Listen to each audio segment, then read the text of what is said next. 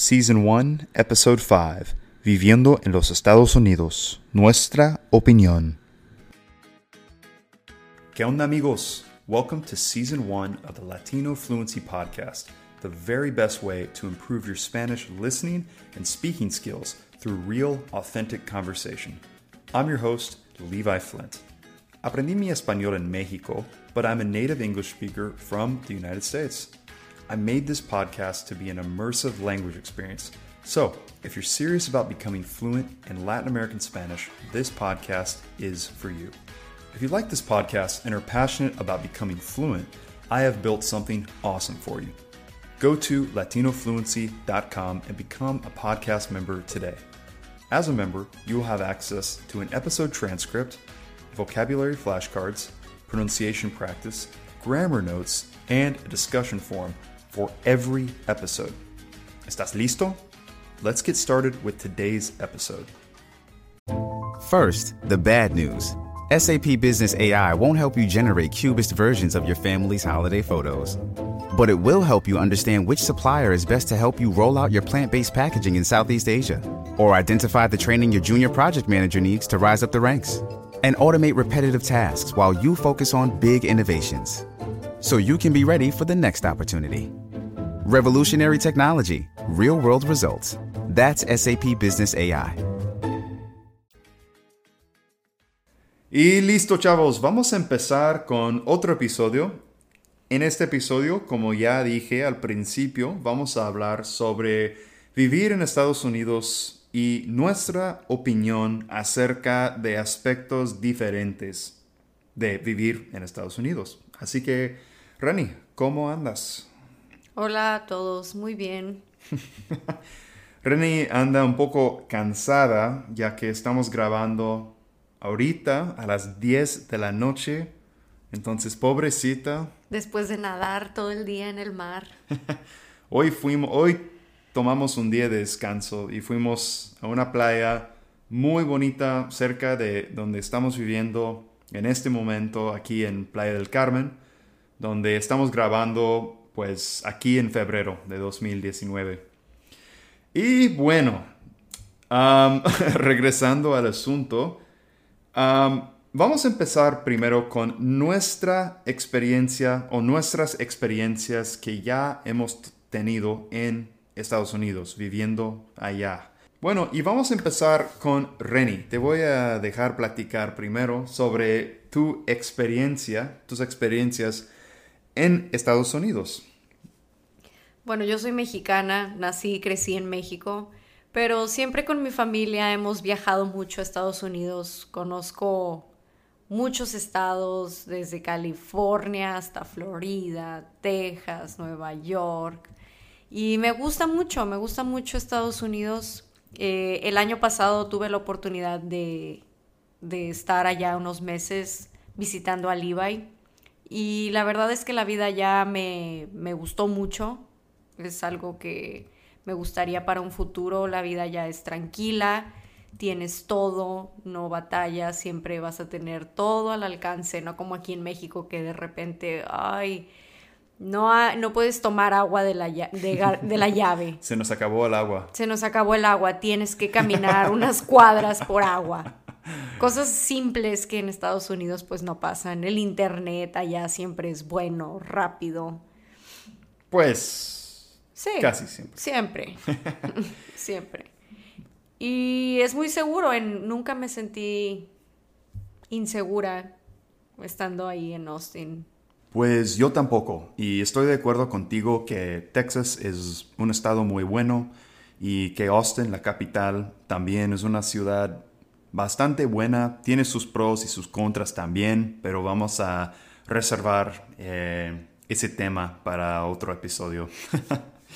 Pues yo crecí en los Estados Unidos como niño gringo típico.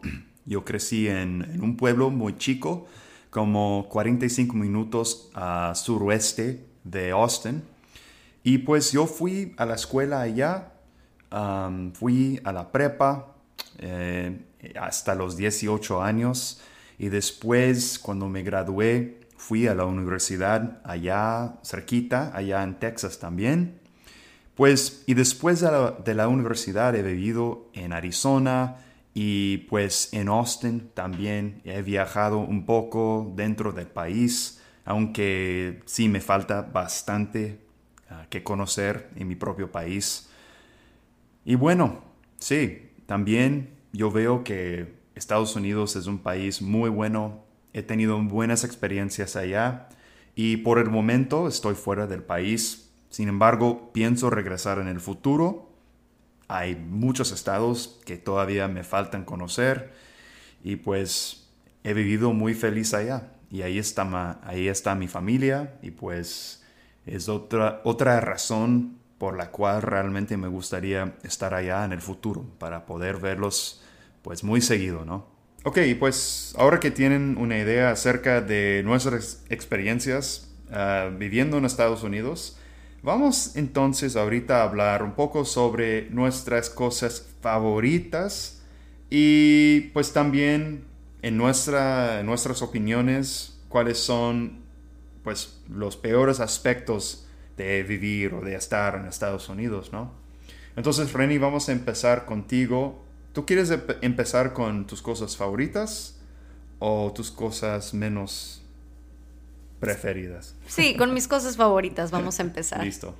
Bueno, a mí me encanta la música country, me fascina, entonces vivir en Texas fue una buena experiencia porque ahí hay muchos bares country y todo eso. También me gusta mucho que la cultura de perros, hay más apertura que aquí en México. Allá puedes llevar a tus perros a los restaurantes, a bares. Aquí en México no está permitido eso. También me gusta mucho la comida barbecue, la comida rápida. Me encanta la comida rápida. y pues que es un país muy seguro, muy seguro. Pues yo diría, bueno, hablando de mis cosas favoritas de Estados Unidos, yo creo que el silencio es, algo que realmente aprecio de allá. Y lo que quiero decir es, por ejemplo, en comparándolo con Estados Unidos, si estás aquí en México, es muy, pero muy difícil encontrar momentos de silencio. Siempre hay ruidos, siempre. Para grabar este podcast, por ejemplo, tenemos que grabar en la noche cuando todo el mundo se calla entonces estamos como, ok, yo creo que en este momento tenemos como una hora para grabar o media hora para grabar porque por fin todos los ruidos de la calle, toda la gente por fin se callaron la pinche boca y podemos ya hacer algo con un poco de tranquilidad. Pero en Estados Unidos es mucho más fácil encontrar esos momentos de silencio, en mi experiencia. Yo diría también que me gusta mucho la cultura de café y de cerveza.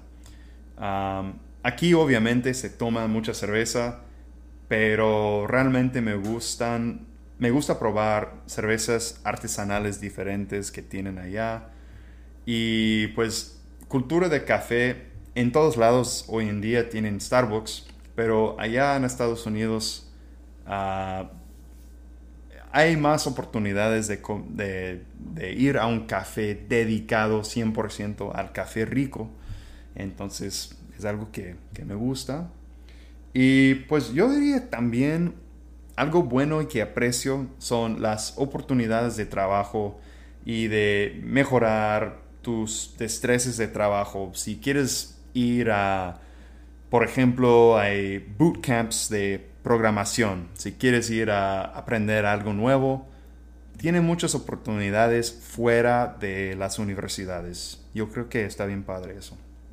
Ok, Reni, peores cosas de Estados Unidos que has experimentado. No hay, no tiene, es perfecto, punto. bueno. Ella, ella es, se nota que ella es muy fan de los Estados Unidos. Es un país que me gusta mucho. Yo creo que sí es uno de los mejores países que hay en el mundo. Pero algo que sí es un contra de Estados Unidos es que la gente está muy dividida, está muy dividido el ser liberal y ser conservador.